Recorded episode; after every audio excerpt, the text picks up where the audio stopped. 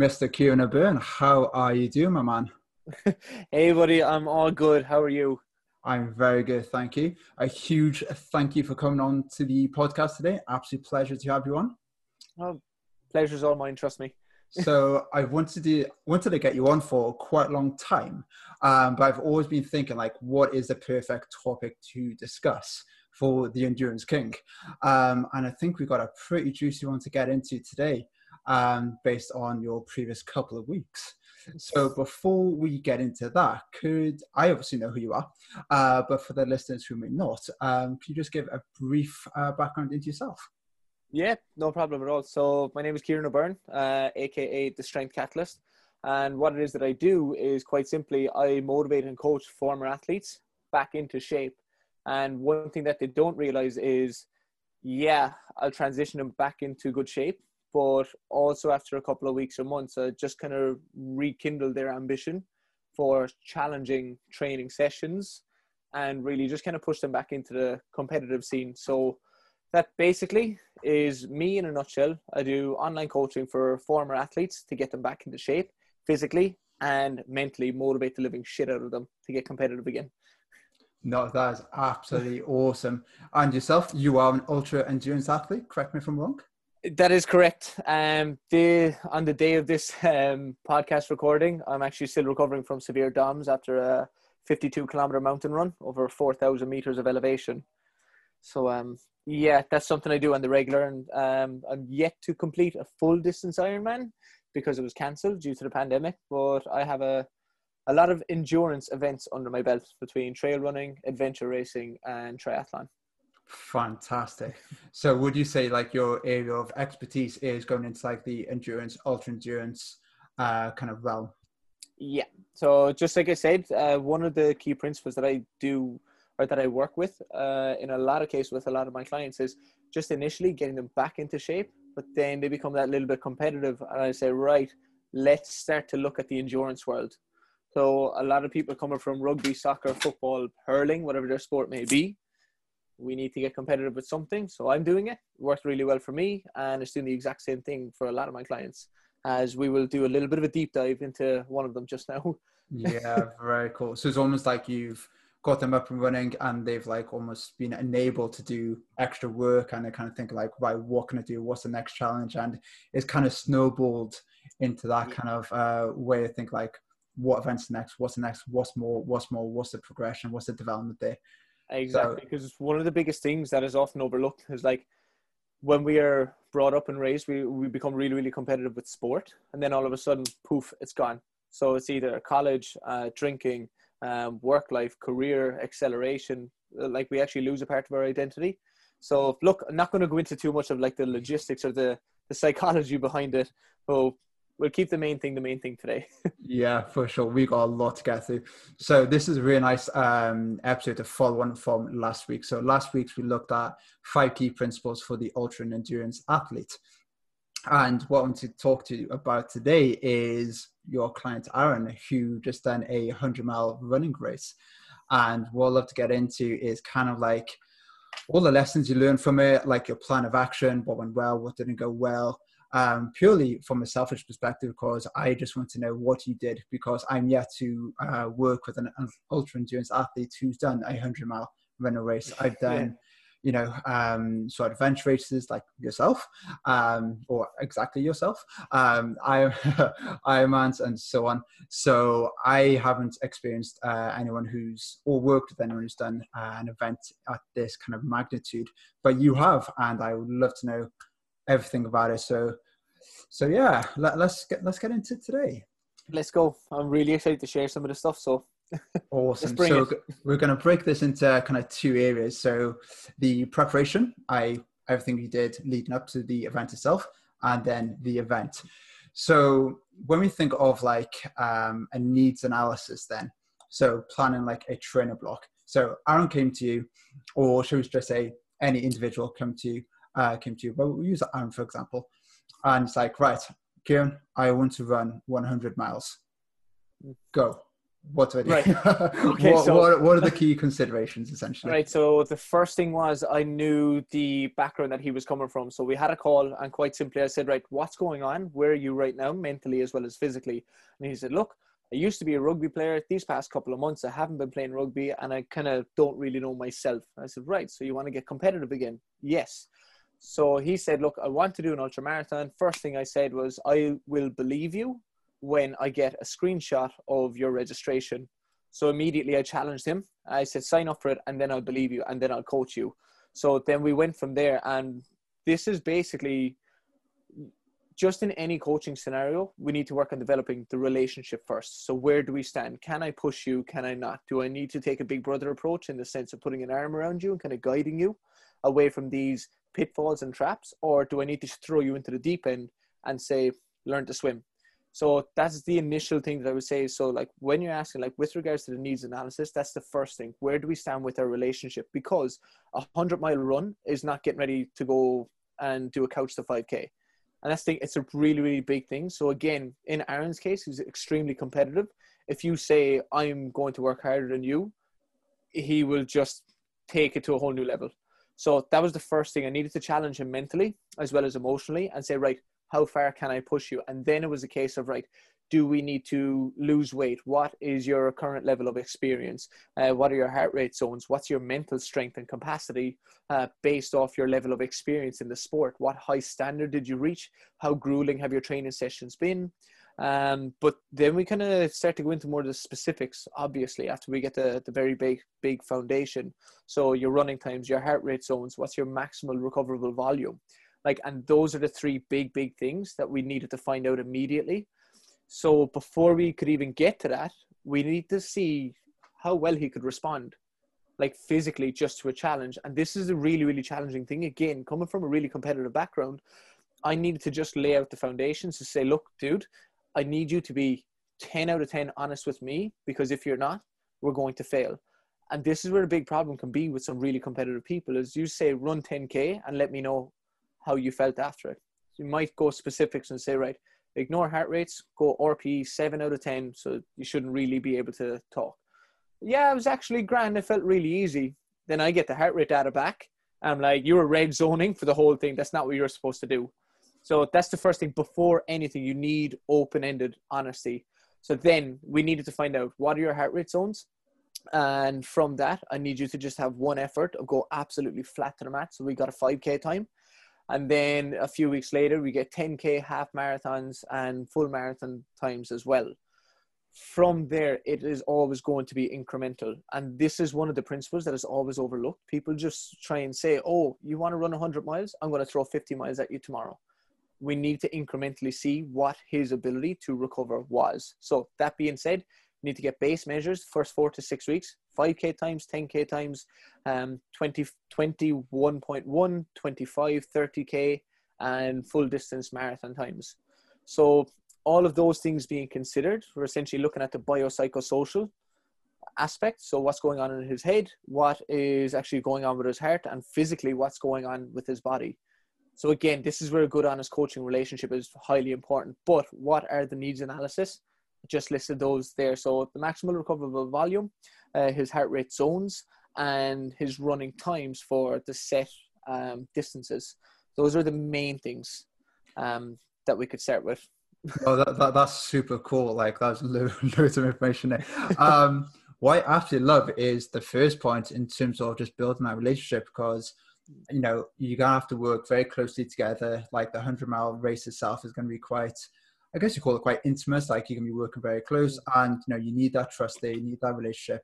Um, so I absolutely love that you spent a while sort of developing that and just seeing how far you can actually push them. Yeah. Um, because that's sometimes a little bit of question back of your minds, like how much they have in the tank. Are they being honest with me? All that kind of stuff. So that's Yeah. that's awesome. Um, one of the questions I do have with MRV, so maximal recoverable volume, how did you work that out? Is there a case of do this session? How do you hold up? Let's pull it back. How do you kind of go about that? So one of the big things that we were looking at was obviously his body weight. And when Aaron started, uh, he was sitting at 101 kilograms. And when we started the race on the race day, he was 87. Okay. So immediately it was like, right, we need to get you running because I want him to start seeing progress. Immediately was just start running immediately. And then from there, we started to implement a little bit of speed drills. And then once we got the speed drills in, he started to get a little bit more robust and faster. And then we started to bring down his body weight as we went on. So when you're asking, like, what is the story with his MRV? How do we actually monitor that? That was a case of me microdosing him as much and as often and as frequent as possible. So it was a case of, right, I want you to do intervals. And let's say we were doing intervals of one kilometer absolutely flat to the mat and one kilometer recovery. Then it was just contrasting and comparing as the weeks went on. How much faster were you getting with the intervals? But also, as we were monitoring the intervals, so the speed work, we also needed to take into account that we're getting ready for a really long event. So the anaerobic stuff, I just want to hit him hard and see how he was going to respond because everybody loves running hard, running hard and fast. And the other side then was we need to build the aerobic capacity. So again, this is just quite simply going straight back to that open, honest relationship. And the heart rate data as well was really valuable for me. So I was able to see based off that if he was just quite simply spiking when he should not have been. So if his heart rate was supposed to be in zone two, zone three, and then all of a sudden he was in zone five for six kilometers, I say, look, dude, this is not what we're supposed to be doing. This is the sole objective right now, and we need to make sure that you can tolerate it.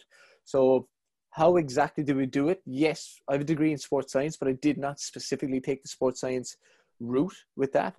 I was just going back to the relationship, checking in with them two, three times a week. How are you getting on? How's the body feeling? Okay, you may be a little bit stiff after the session from yesterday, but I do want you to go for an active recovery jog of 10K so in hindsight, yes, it's active recovery, but we're also making sure just to accumulate more mileage. So there's a couple of things that you kind of can't tell him. And I know he's going to, for a fact, he's going to be listening back to this and going, you fucker, you never told me this. So how exactly do we monitor his uh, maximum re- recoverable volume? Quite simply, it was a relationship. And that was the biggest thing. How are you really feeling? How's your energy? How are you feeling since you woke up? Are you on top of hydration? What color is your urine uh, today? You know, have you gone to the toilet regularly? Is your routine out of sync? So there's actually a lot of things that you can use to measure the MRV, and I think that kind of answered your question. Cool. So I guess there's like a lot of the subjective side of it in terms of like wellness and everything. And then perhaps could you look up the heart rate data or heart rate variability, all that kind of stuff, and see how he's recovering on a daily basis, perhaps as well? Yeah, that was one thing I, I'll be perfectly honest with you, and some scientists might listen to this and say, what an idiot.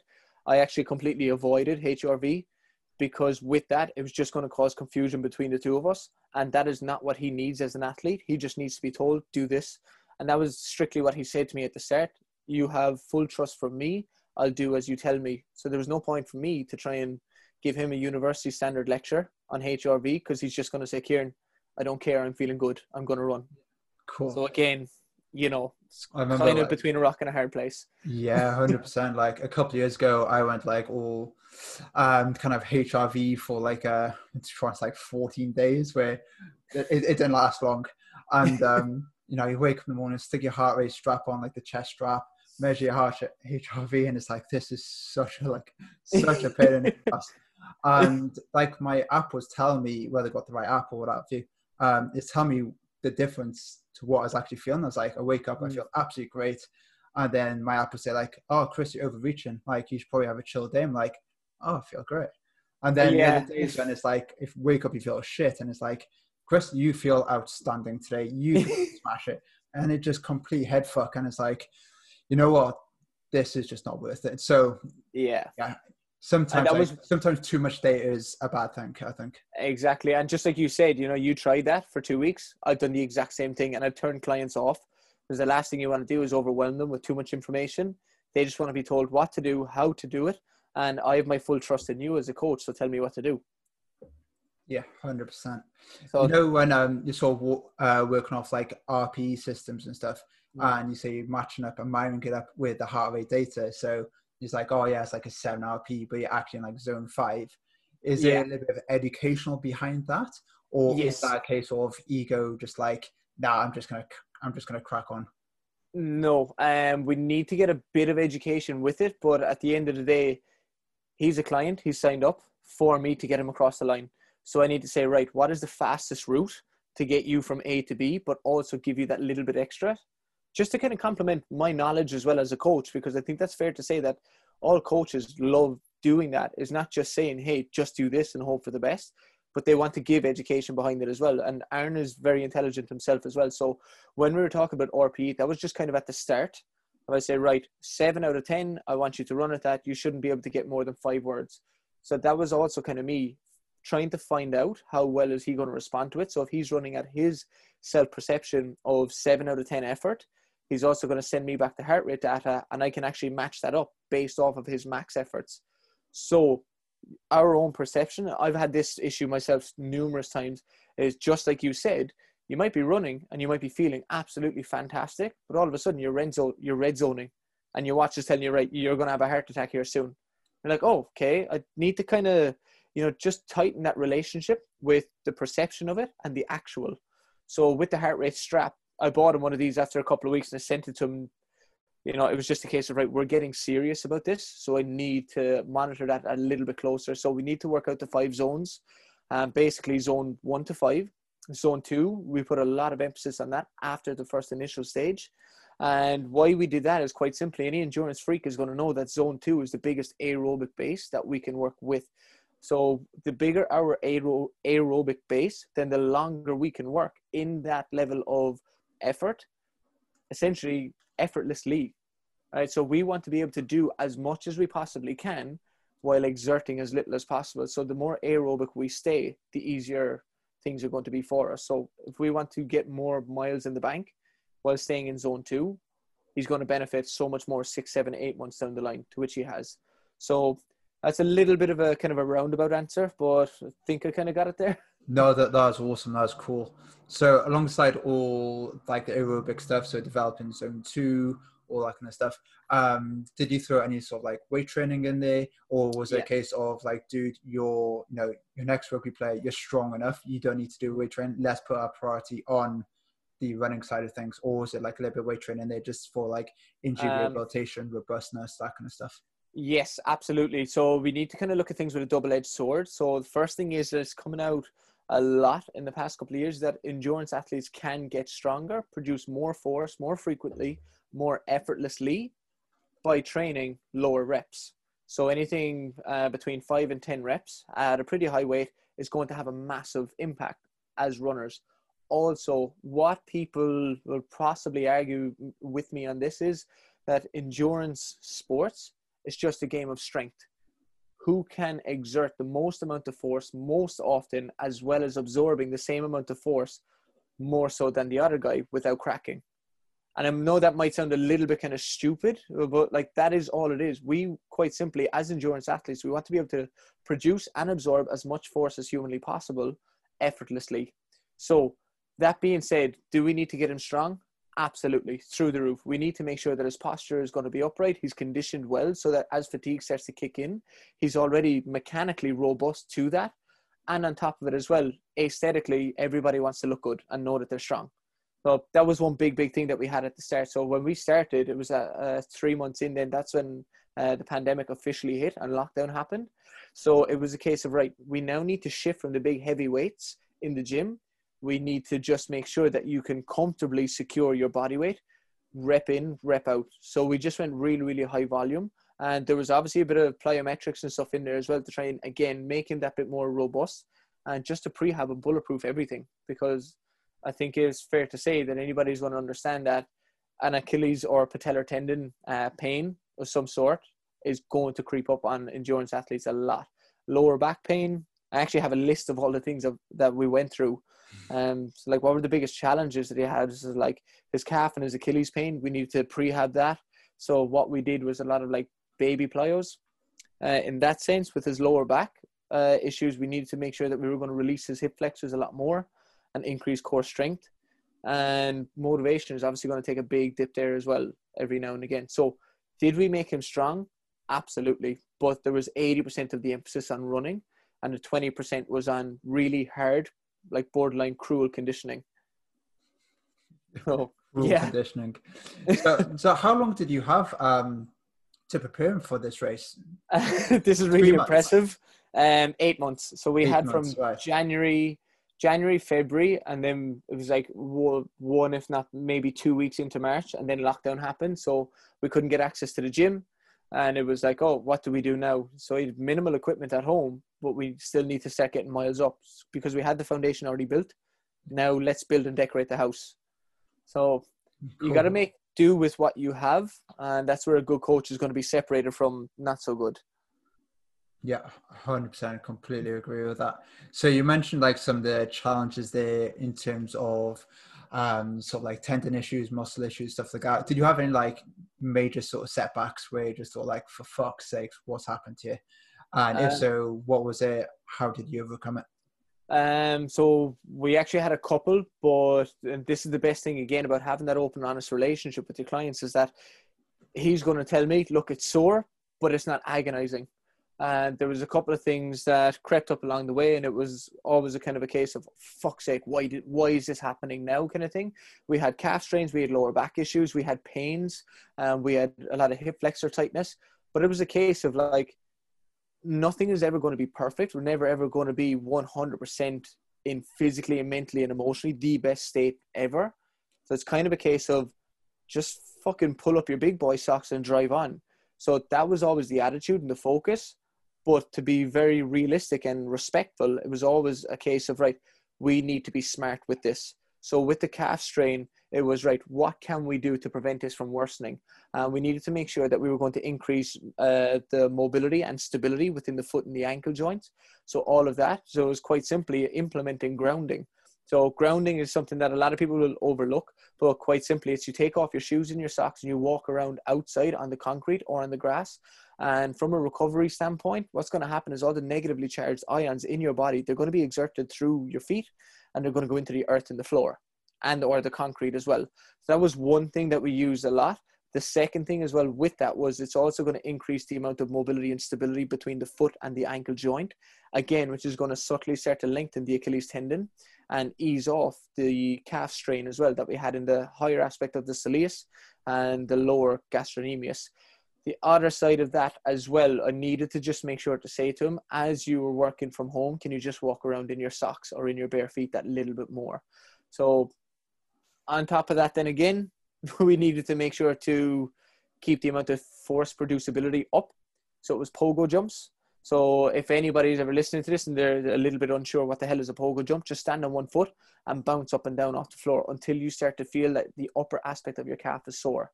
From there, we're trying to increase the amount of stiffness within the calf. So again, between the soleus and gastrocnemius, that is just quite simply going to make his Achilles tendon more robust, more tensile to produce more force with less effort.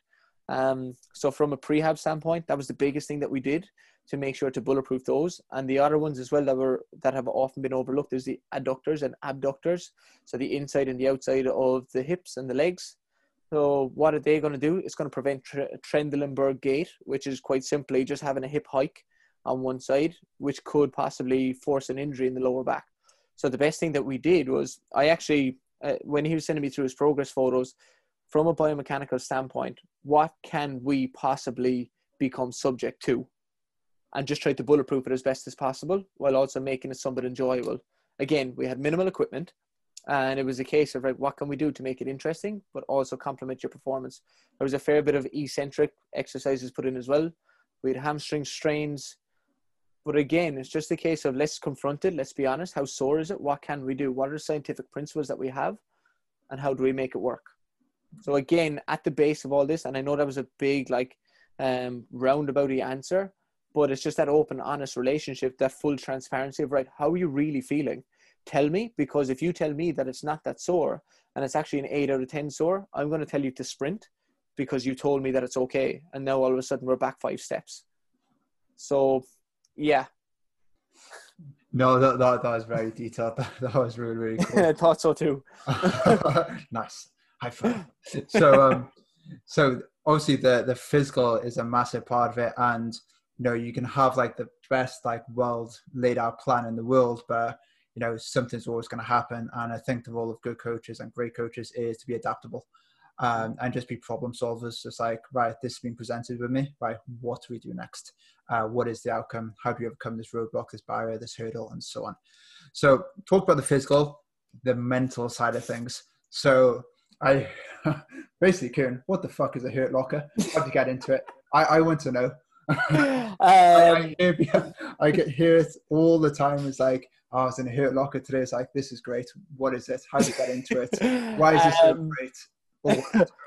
um, I, I'll openly share like my story, I suppose, very briefly. Like a couple of years ago, a couple of years ago, I was anxiety ridden, like through the roof. I was terrified to do anything, quite simply for fear of X, Y, or Z, making up all these own scenarios inside my head. So then, as a result, you get paralysis by analysis and you don't do anything. So think of that kind of pain and just multiply it by 100, except you're only directing the pain back at you because you have nobody else but to blame but yourself while you're in this stupid event. You're suffering, you feel like an absolute moron for signing up for something so stupid, and at the end of it, you paid entry to suffer to a whole new level. So when people ask, like, what is the hurt locker? Personally, if I were to try and experience or to try and explain it from my experience, it is the most humble and honest position you can ever, ever get with yourself because you have nobody else to rely on but yourself. And there's a, a really, really cool um, um, paradox that I came across a couple of weeks ago in Ross Edgley's book. It's called uh, The Stockdale Paradox. I would tell anybody listening to this, make sure you pause this episode right now and go to Google and it's going to tell you quite simply um, you cannot ever reply, rely on anybody else for your current level of suffering. So, what is the hurt locker? It is the darkest, most honest, most humble place you're ever, ever going to be in your life via exercise. Um, so, yeah, uh, that uh, is I, what the hurt locker is. I got a good idea of that. That's cool. Yeah, really nice to explain it, like the humbling side of it, and mm. you know, you signed up for this. Is on you, and it's just a reflection of yeah what you signed up for so that's that's cool i like that so yeah. in terms of um yeah we'll come back to that more so in uh, in the race but in terms of like um the saying of like we never trial new strategies in competition first we yes. always trial them in training that replicates the uh, demands and scenarios of the event or the race or the game and so on. Is anything you had to trial in particular leading up to it? So you kind of put in all the hard work, uh, you build up this like huge aerobic base, made them like uh, robust and bulletproof. Then it's just like the fine tuning stuff now of the yeah. event um, sort of plan of action. Is anything you trialed in particular? Uh, if so, uh, I would love to know. Uh, there was a lot of things, actually, a lot of uh, things. And again, I give massive uh, kudos and credit to you for teaching me this through your course over the past couple of months. Uh, but the first thing is we needed to break down all his goals we needed to break the goals down from 100 miles and stop looking at them from 100 miles and bring them down closer, smaller, more digestible, more appealing, essentially. So, just like I said at the very start, you need to go from 5K, 10K, 20K, 30K to be able to recover from all of those. So, once we got to that point, it was a case of, right, Aaron, I want you to run 60 kilometers in one day. And he would immediately think, oh, what in the, because that, that is a freak number for any normal person Nobody just decides on a Saturday they're going to go run 60K. Nobody in the right mind does anyway. Right. So what we needed to do was we needed to break down all of those, um, the strategies essentially came from breaking down that 100 mile into smaller events. And again, we need to make sure that we could microdose him, he could recover from them, and we could also implement the nutrition strategies as we went. So just, I'll give you a very brief overview. What we did was we made him run 60K. After a couple of weeks then, we made him run 100K and then it was getting a little bit closer to the deadline so we needed to make him run 120k over three days just to see how well he was going to recover in between and then it was 160k in one week which 160k is 100 miles. So from there i will make sure that everybody understands that the methods may vary however the scientific principles are always going to stay the same. So where are we with regards to the nutrition strategies side of things to date, I think it's fair to say that science is only going to state that 90 grams of carbohydrates is the most that we can consume within one hour and quite simply not shit ourselves. Right? That is essentially the safest dose. Uh, but from there, how hard are we going to be working? So we needed to vary or we needed to measure how much his stomach was going to expand, how much can he actually physically get down and not shit himself. And the other side of it as well, what is his sweat rate and how is he feeling on top of hydration. So, do we need to bring in electrolytes? Uh, do we need to bring in some extra carbohydrate fuel source? So, the typical likes of the tailwind, Rice Krispie squares, uh, the bananas, the uh, white bread with peanut butter, and bananas then inside those, they were all trialed because quite simply we needed to see how his gut was going to respond. It's all well and good to tell somebody just drink Lucozade, but when you're running for a stupidly long distance, you need to make sure that your stomach is going to become just as robust as a steel pole. So that being said, what did we trial? I said, right, once we're running more than 20k, we need to make sure to fuel as we go. So again, that was the Rice Krispie Squares, 27 grams of carbohydrates, I believe, um, per bar. From that, one of those every 20 to 30 minutes, depending on your level of hunger. Make sure to stay on top of hydration, which is somewhere between 500 and 1,000 milliliters per hour, depending on the sweat rate and depending on the humidity and the temperature of the, you know, the weather that day.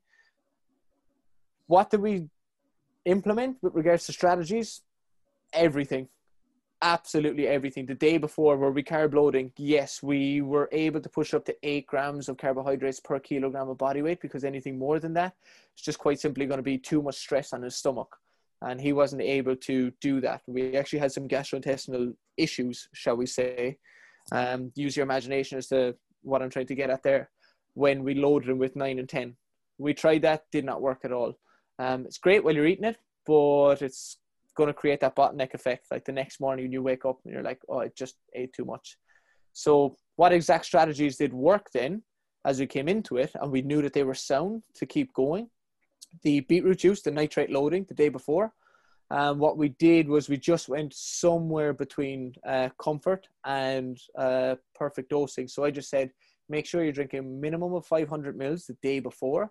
If you actually start to enjoy it, then don't drink any more than a liter that's the thing like as we drink it it can actually become a little bit more tasteless and enjoyable um, the other thing as well carb loading and then the biggest principle as well was 90 grams of carbohydrates per hour is the maximum however as the event starts to go longer and longer calories are just going to be expended through the roof at a totally different rate so then it gets to a point that right we just need to get calories in so that was where we started to bring in bagels laced with peanut butter and some bananas as well. And just to throw it out there now before we get into the specifics, on the day of of the race, he got a pizza. So, like that's the thing. Yes, we can talk about just the specifics of um, you know carbohydrates, proteins, fats, all of these different things. But we need to make sure to blend the almost like basically bend science to suit the reality. And that is a really, really challenging part. And again, that comes back to the open, honest, transparent relationship. So what do we do? all of the above. Basically, we trialed everything. This is it. That, that's class. Like in terms of the science, like all it's doing is guiding your decisions and decide and um, you know guiding your sort of like your framework to work from. But then personal preference and different environment scenarios can massively affect all of this. Um, so yeah, absolutely crucial point there to trial every strategy in training first that replicates the demands like you want to try these um trial these strategies before a lower body leg session gym session with you yeah is like you know it has to it has to replicate it for sure one of the things that kind of jumped out at me his ability to handle almost like upwards of like a liter of fluid per hour that is that is pretty sensational like um, yeah. i kind of go off from maybe three to 500 mil per hour for, mm. from like recommendations and perhaps experience. I never ever yeah. seen anybody can get a liter of fluid on them on an hourly basis whilst exercising. That's that's pretty yeah. good. And not cycling because it's so much easier to drink it while you're cycling. But mm. um, mm. Aaron actually yeah. has like he sweats a fair amount. Uh, so we needed to make sure that right, okay, you're definitely on top of hydration. But just to give you a little bit of a sneak peek, his weight actually went up um, during the first um, phase of the race. He went up by a full kilo because we got a little bit excited and it was really really hot. So we wanted to make sure that physically his volume or the his stomach, like the volume in his stomach, can tolerate. I say that backwards, so that his stomach can tolerate the volume of food that's coming in. So we just said, right, we're going to push it a little bit higher up to the point that, right, let's see how much you can really tolerate before you start to puke and then we'll work backwards from that. Now he doesn't notice until he listens to this, but that's kind of why we were pushing it to see what's essentially the breaking point of the stomach. So yes, it was somewhere between five and a thousand milliliters per hour. Also taking into account as well, sweat rate was through the roof because it was really really hot. So we wanted to make sure that right, if he's going to be sweating a lot, he needs to be physically able to consume a lot. We were kind of pushing, we were really like flirting with the boundaries, but again, uh, that's kind of what we needed to do. Yeah, hundred percent. I remember um, the day itself is absolutely scorching. It is absolutely boiling, and sweat rates will be very, very high mm-hmm. uh, for sure. So, from like my experience working with like ultra endurance athletes, it is a case of you kind of got two main sort of KPIs: is can we get enough uh, fluid and carbohydrates in them, or so they're performing under high carbohydrate availability and have enough energy available to support performance, mm-hmm. and can they not shit themselves? Can we minimize gastrointestinal distress? If we got those two, you're pretty much onto a winner. Yeah. And it does take a huge amount of practice and trialing uh, and a lot of communication leading up to the event. Like we don't just get there and day one, just like, right, here's a strategy, here's 90 grams per hour. Let's try Lucozade, let's give it a go. Mm. Terrible so idea. So no, big kudos to you for that. That's absolutely fantastic. Yes, so race day rocks up. Um, let's go. What was it 24 hours you completed it in? 24 hours and 14 minutes. So his average pace was just over seven minutes per kilometer, which is fairly commendable for a first time. Yeah. when I try and get my head around that, it's like you're going to run for 100 miles, which is going to take you basically a day. I was like, yeah. after we finished recording this, I got to like 6,000 steps. I'm like, fucking hell. it's like, I need to get that 10,000 steps a day. And um, no, so it is uh, it's incredible it's inspiring it's, it's, absolutely awesome so i would love to know what is um like the the race plan essentially yeah um, so what we had done is I can't give the specifics quite simply because I don't want to try and give anybody else uh, his game plan. Um, but what we did was we were able to work out his aerobic capacity and match that with his heart rate. So we didn't have access to like you know lactate threshold or you know the specific sports science lab testing um, because of lockdown and all sorts of things. So what we did was quite simply we built his aerobic base as high as we possibly could, and then as we got closer and closer, we were able to pinpoint where fatigue was going to kick in, and then where fatigue was going to kick in, based off of some of the training sessions he did. Where was fatigue going to kick in, and are you depleted in the sense of glycogen, or are you starting to dehydrate? So again, if we could stay on top of nutrition and hydration, then his heart rate is basically going to stay the same and we can work off that and link it with his pace. So he knew the exact pace that he was to stick with. So what he did was on his watch, he just had his heart rate and he had his pace and he knew what to stick with. And that was it. That was the game plan. So we were able to work out where are you going to run aerobically? Are you going to hold that forever? And then it was quite simply just up to the support crew to run alongside him and say, here, drink this or eat this at this time. So there was two support crews and it was his girlfriend and his friend in one in one car, and it was myself and one of his friends in the other car. So what was happening was, I was driving a few k ahead. I was ringing them saying, "Right, it's X time. Make sure Aaron gets this." So Aaron was able to maintain his uh, pacing strategy the whole way throughout, check his heart rate, and how are we feeling? Right, this is the real kicker that we needed to stay on top of. Every time that he stopped, I put the weighing scales out on the floor.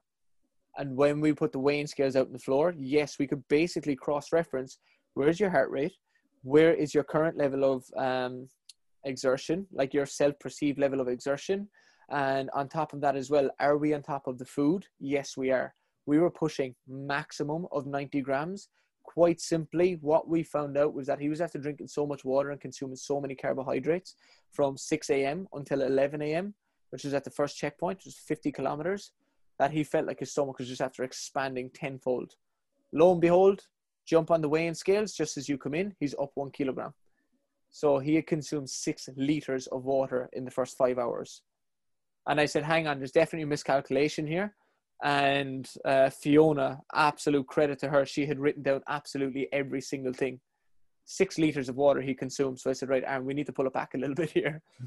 okay. So that was the thing. Like, what were the biggest challenges? That was definitely one of them and we needed to make sure just to capitalize on it before it could happen. So nutrition um, was okay. We just need to keep that fuel in the tank as we're going. The other one as well, are we on top of heart rates? Even though it was scorching hot, it was like 27 degrees in Ireland. So if anybody's listening from like Spain or Portugal, that's the equivalent to year 40, 45.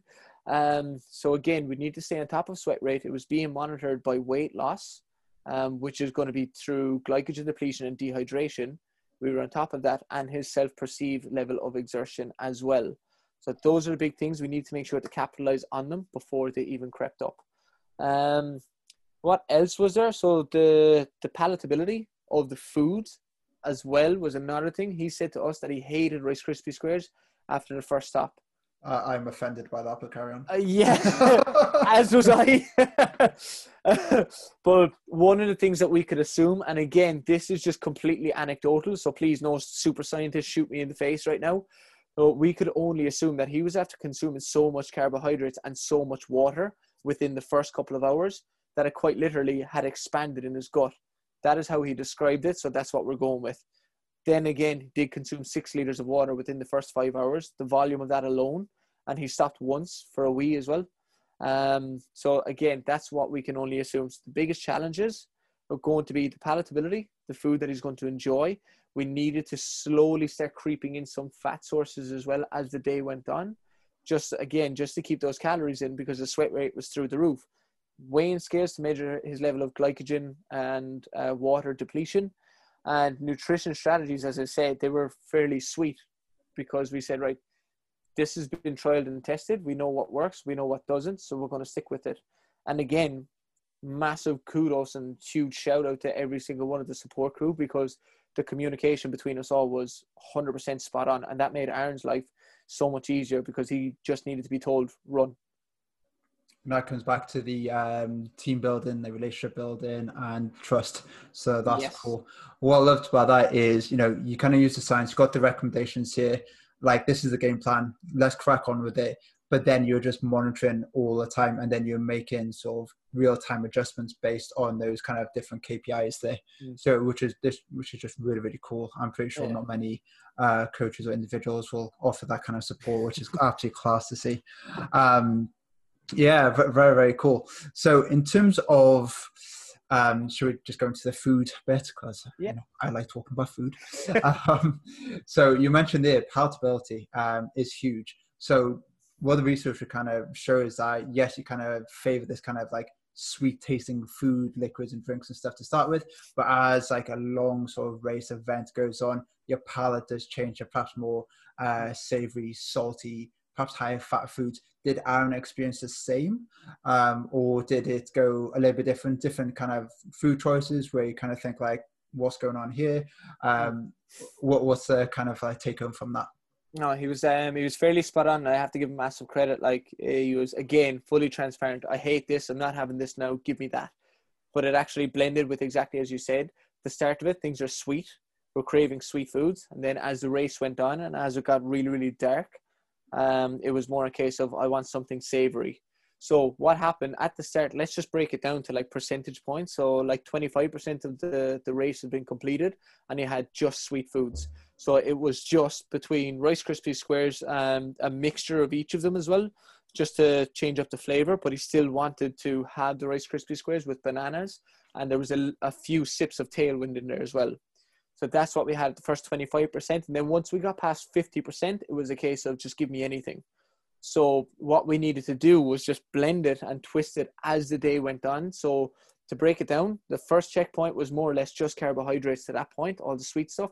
And then we started to transition into a little bit more savory. So it was the bagels had been chopped into four pieces and they had tinfoil or they, they had been chopped into four pieces. They had peanut butter on them and they were wrapped in tinfoil. So he was running with his backpack and he was just able to quite simply pick them out and unravel the tinfoil and eat it. So he had bagels with um, the peanut butter on them. Again, that readily available fat source. It's just going to take a little bit longer to digest and it's just going to start to kind of, again, match his cravings. And also at that point, it was scorching hot. So we were like, just get some calories in after the 50% point, then I got a phone call. So, Kieran, can you go pick him up a pizza? I'll have pepperoni and margarita, one half and half. I said, absolutely no problem. Because that was one thing that I said to him is that as the day goes on, you're going to need to just quite simply get calories in. And at this point, uh, his stomach had kind of become a little bit spasticated at this point as well. So it was a case of I can't actually get much in.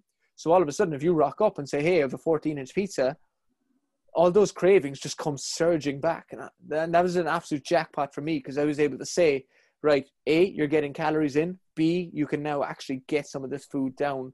So that's a win-win, and we need to worry less about him because everybody knows once fatigue starts to go up and the expenditure of you know our fuel burning, if that goes up as well, our heart rate is going to shoot through the roof. And the faster his heart rate goes up through the roof as well, fatigue is going to creep in, and then his performance is just going to go straight to shit. And then I'm left standing there with a client that busted his balls the last couple of months, and now he can't finish it because they didn't monitor the main things that it should have been. So mm. again, this is where we need to take science, just kind of blend it with reality that little bit. So as the day went on, yes, you're 100% right. He started to crave a little bit more savory foods. By the time we got to the last 25%, it was just survival mode. He was craving ham at some points, like just ham. And I said, right, dude, I'm going to give you some ham, but you need to have it in a bagel. He took two bites and he said, this is shit. He just wanted a piece of ham, which God love him. It was just the one thing that he wanted. And I was saying, no, you need to have a bagel with it. So he didn't like me too much at that time. Um, but yes, uh, that became like really challenging as the day went on to keep the sweet spot between the the physiology and the science and what he wanted. So that was where we just kind of needed to meet in the middle, and it was a little bit tricky. But again, communication is going to rule all. Yeah, that, that's super cool. I think when it comes to like events like this, um, hitting your total calorie intake or trying to get as close as your calorie expenditure as possible is going to be the most important thing. Yes, ideally you want to have the majority through carbohydrates to support performance, but you know if we can't get um, or we can't meet our body's demands or your calorie demand for carbs, then has to come from fat and all these kind of yeah. um, high fat foods. And I guess because his you know you know he's probably been running for like 15 20 hours at this point which is insane. Um the intensity is going to be quite low. So would, would i be right in saying he's still running in perhaps zone two that kind of area? Yeah so what we actually said we were going to do is like we went very high zone two. I'm not again i can't give the specifics because people can actually measure out what pace and stuff he runs at. But basically we said right this is your pace this is your heart rate you can physically maintain this forever. So it was in and around zone two. It was actually really high end of zone two. And we would just held that forever. But then inevitably the heat on the day, the sweat rate, all of that stuff is going to catch up. And inevitably again, fatigue is just going to creep in. So once we got past 120k, performance just started to go down. Yes, it was heavily aerobic, no doubt, but exhaustion just started to creep in. Like how many people are used to running 16, 17, 18 hours without a rest? So that was where it just started to hit. And again, you know, our body clock is going to kind of take over and go, uh, pal, it's time for us to go to sleep here. So it was so funny because once we went an hour past his original sleep time, his body just started to shut down. It was really funny to see and to acknowledge, but it was also a case of, right, dude, now you're in the hurt locker. Now I'm going to turn into an absolute dick and I need you to get running right now. So it was those kind of things. And again, it got really, really challenging. I kind of felt a little bit bad sometimes, but I really didn't. Like I was showing my love for him as much as possible by getting him over the line. So for sure. Yeah. I guess like once you're that tired and as they say, like, you know, emotion overrides uh, logic, doesn't it? So mm-hmm. when you're like that tired and like you're that emotional, it's like you just need someone just like, right, all the KPIs are on point, just get out and start running um, yeah. we got faith in everything here. Just just go and do, go and implement. Yeah. So that's that's awesome. That's really cool here. And Peter's in uh, ultra marathons. That's that's a new one. That's out. That is outstanding. Um, was he? Did he actually stop to have the pizza, or was he just running and eating pizza? He stopped. Uh, so there was two. There's four checkpoints in total, and at each checkpoint there was somebody there, like a, a race marshal, just to tick off that you're still alive and you're still racing and you're still willing to compete. Because there was a lot of people just started to pull out because yeah. again, sheer exhaustion is an ultimate challenge. So um, at each checkpoint, um, very very grateful. Again, incredible support crew, uh, but we had a physio on board as well, and she was just working her magic. So the first thing we did was right, Aaron, strip down to just your shorts and jump on the weighing scales. Right, I was taking note of that, and once we did that, I was chatting with him while he was getting a massage. How are you getting on? How are you feeling? Have you hit a low point yet? Have you hit a high point? How are you feeling with regards to hydration? And another thing as well that we were checking just to link that with hydration was how's the skin looking? Because if sweat rate goes through the roof, we can actually see the salt will actually start to dry on the face. And I know that with him as well, from once the salt starts to dry in on his face, he's kind of touching on dehydration. Um, so those are all the things that we stayed on top of. And yeah, um, where did he have the pizza? It was the pizza when we stopped at the checkpoint. So it was like, right, sit down, bathe your feet. We don't want blisters coming up. So we had ice and water in a bucket, sit down in the chair. The physio might have been having a chat with him or putting tape on him or whatever. And then we implemented grounding that little bit. So we got rid of the bucket of water, sit there with your bare feet on the floor in a little patch of grass or on the concrete. Um, so yeah, recovery strategies came in immediately as well as everything was going on. It was really, really intense actually, which I think I could be here for a few hours trying to explain the whole thing. That'd be like clockwork. Yeah. Uh, one of the things about say like having pizzas and high salty based foods is loads of sodium and you know that sweat rate is going to be extremely high and if we're just having water water water you're going to get water intoxication and pretty much going to almost like drown yourself through like hyponatremia and stuff so mm. obviously that is the worst thing that we can potentially ask for to happen yeah um so by having like obviously you're going to have some sodium in tailwind electrolyte drinks um so energy gels all that kind of stuff Mm. but just having like more savory foods, just a big dose of like sodium in the pizzas, and I kind yeah. of like titrate it throughout each kind of stop. So yeah, that that is super cool. So so kind of like key wins for you in this uh, race. So like, what do you feel like went really well? Just kind of like blinking down. What went really well? Um, teamwork was number one. Absolutely ten out of ten. So again, kudos to every single person. Uh, amazing. Um, from a performance standpoint, Aaron's pacing strategy, just his ability to listen and have 100% trust and faith and go, yes, boom, this is what I'm doing. He did not veer off track at all because the thing, like within the first half to 75%, it's all physical. The last 25% is all mental. That's it. There's no two ways about that. So what he did basically for the first 50 to 75% was he just stuck physically.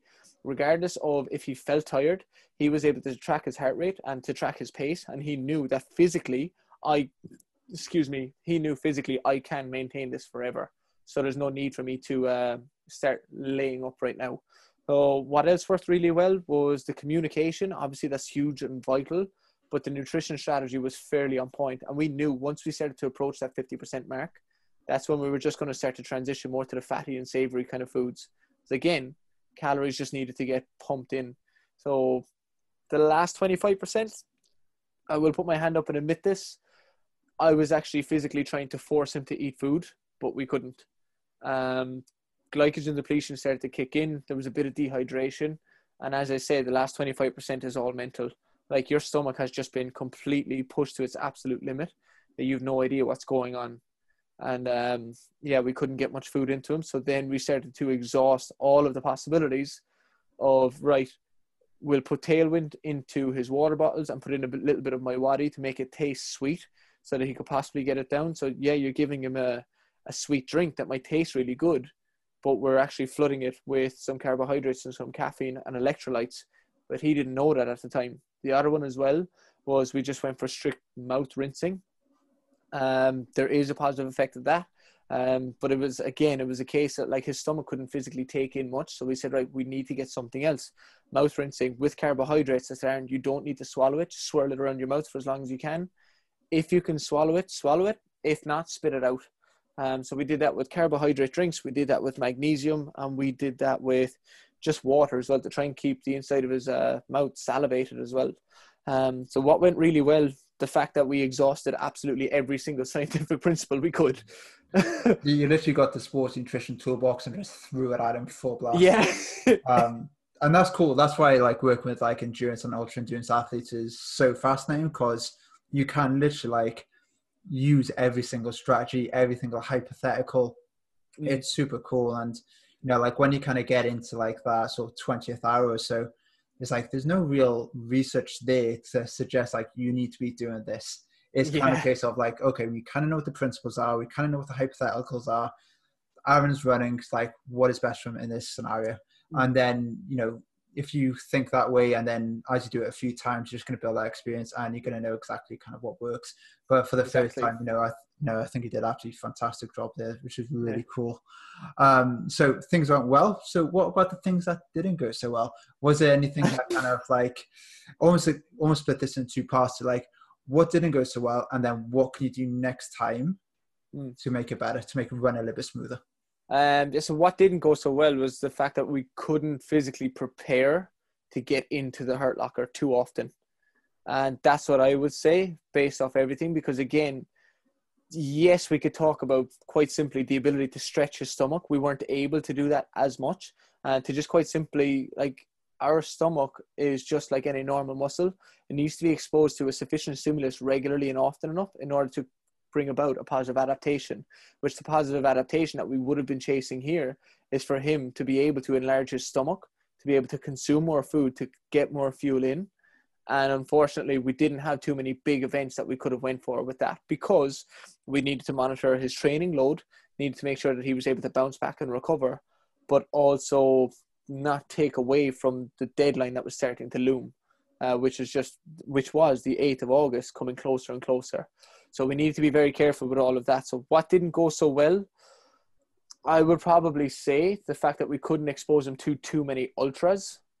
And at longer than 100k because all we could do with regards to again linking back to the start which is maximal recoverable volume we could only only you hear me saying only in this case only expose them to a 100k run in one day. Um, so physically fine able to do that but again we need to stretch the stomach as much as we can and to be able to tolerate that.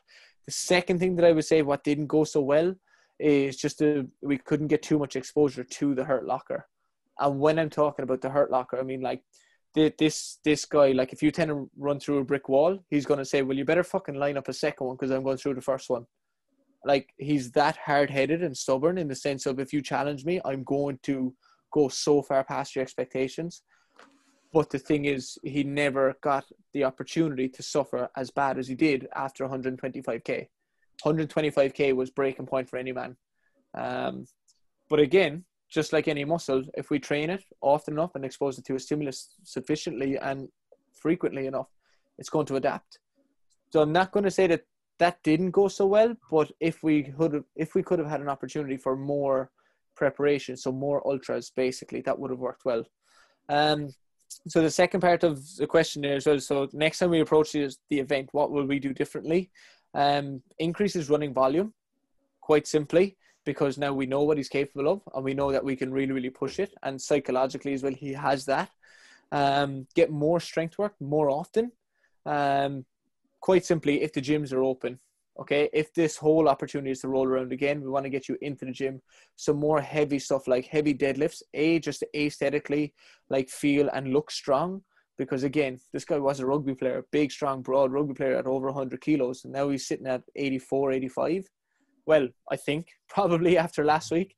Um, but as well on top of it, the rate of force um, development and the rate of force absorption as well. We just want to get those numbers up as high as we can to decrease the likelihood of any structural or mechanical injuries.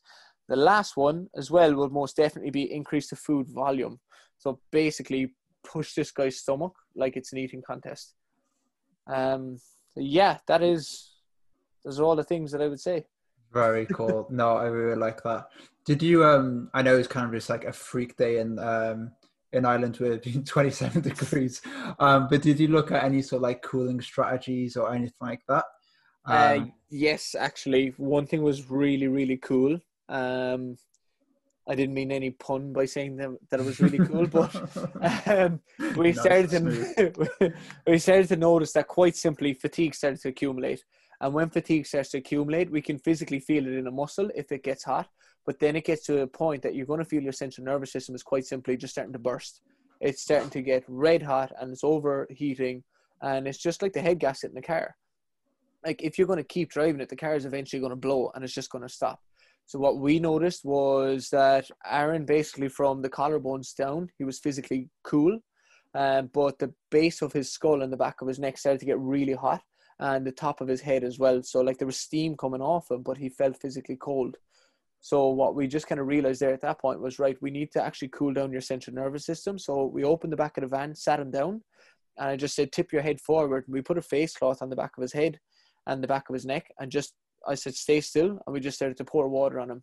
So yes, cooling strategies. That is the best thing that we had at the time. In an ideal scenario, it would have been a case of right, uh, jump out there. We're going to put in the ice bath, and you're going to sit in it for five minutes. But again, it was three o'clock in the morning at this stage, and he felt like he was really starting to overheat.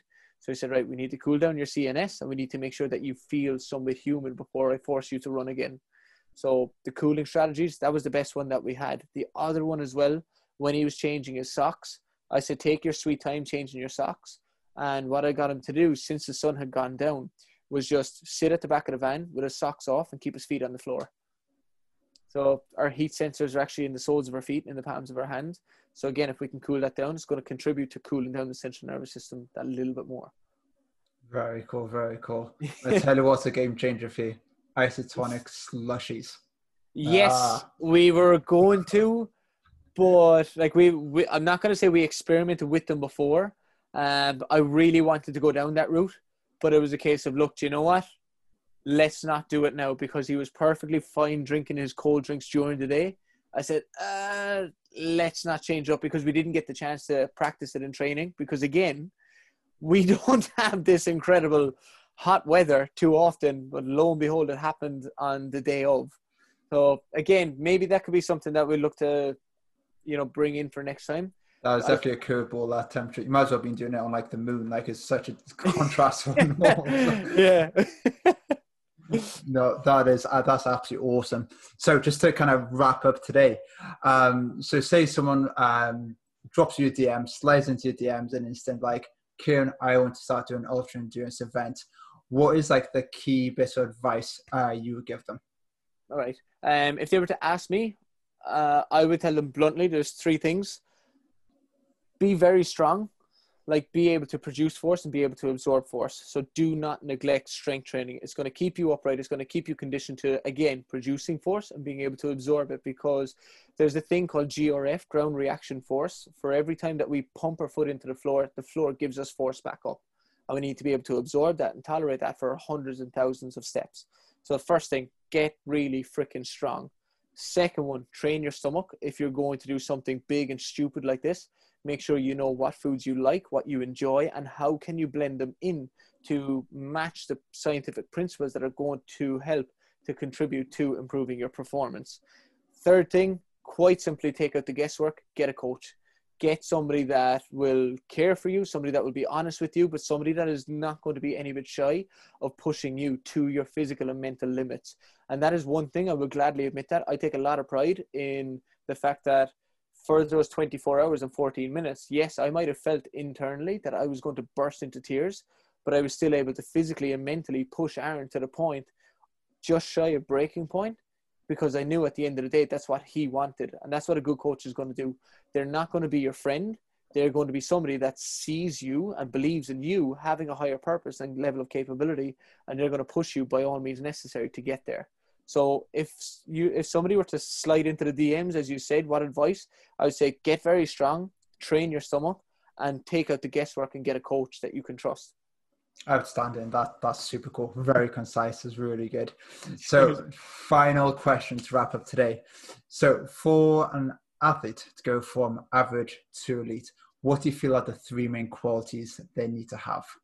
And this could be any athlete, not just ultra yeah. endurance. 100% um, have a good, strong, solid look at yourself in the mirror.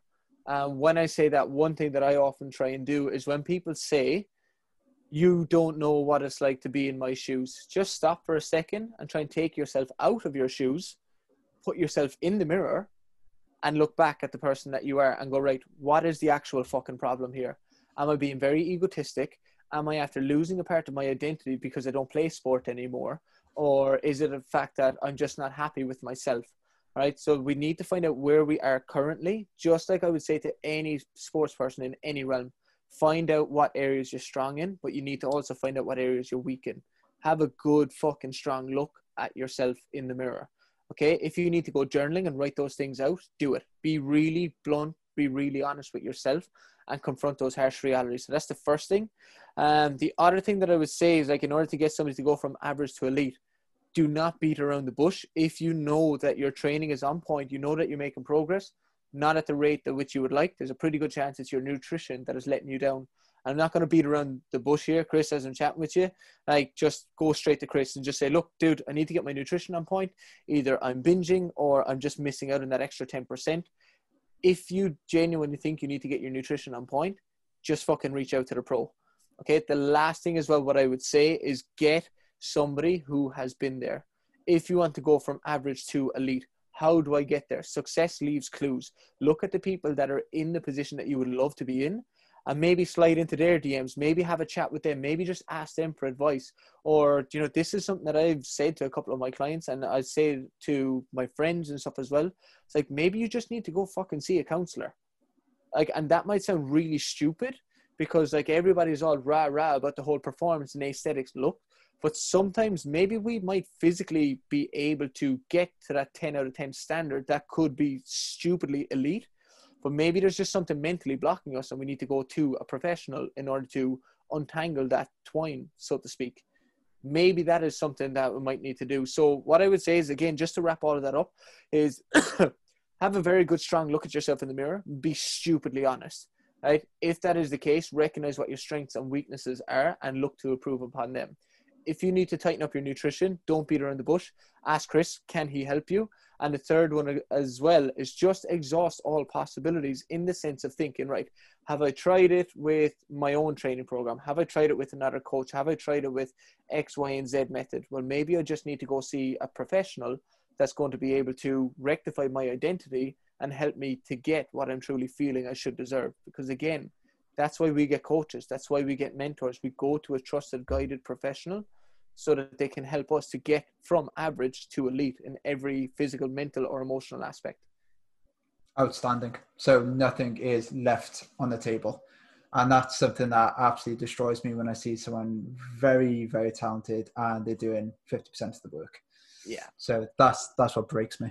Uh, and then you see the perhaps more uh, or the individuals that further down the uh, food chain doing everything to get to the elite, but they just don't have the skill or what have you. So yeah, yeah, I completely agree with all that. That's fantastic, and thank you for plugging me once again on my own podcast. Nice.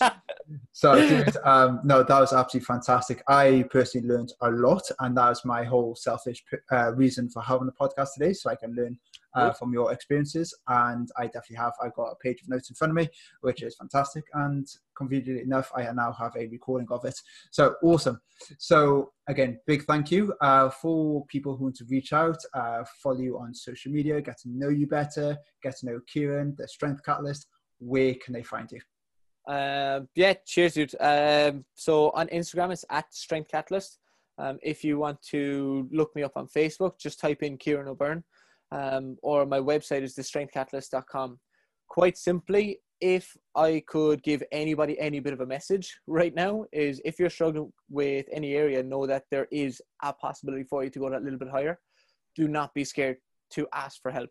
And I'm not saying that to try and tell people, oh, hey, come to me and sign up with me. Not at all. If there is a coach out there that you do truly think can help you, do not be scared to ask them for help because if they are true to themselves and their job, they will try and exhaust any possibility to help you. If they're just in it for the money and if they just want you to sign up to make a quick buck, then you're going to smell them a mile off. So what I would say is reach out, ask for help. I'm more than happy to send you back a voice note, or if I can, I'll reference you to somebody else that can help you. Awesome, superb, Mr. Kieran O'Byrne. Thank you very much, and goodbye. Dude, thank you. Thank you.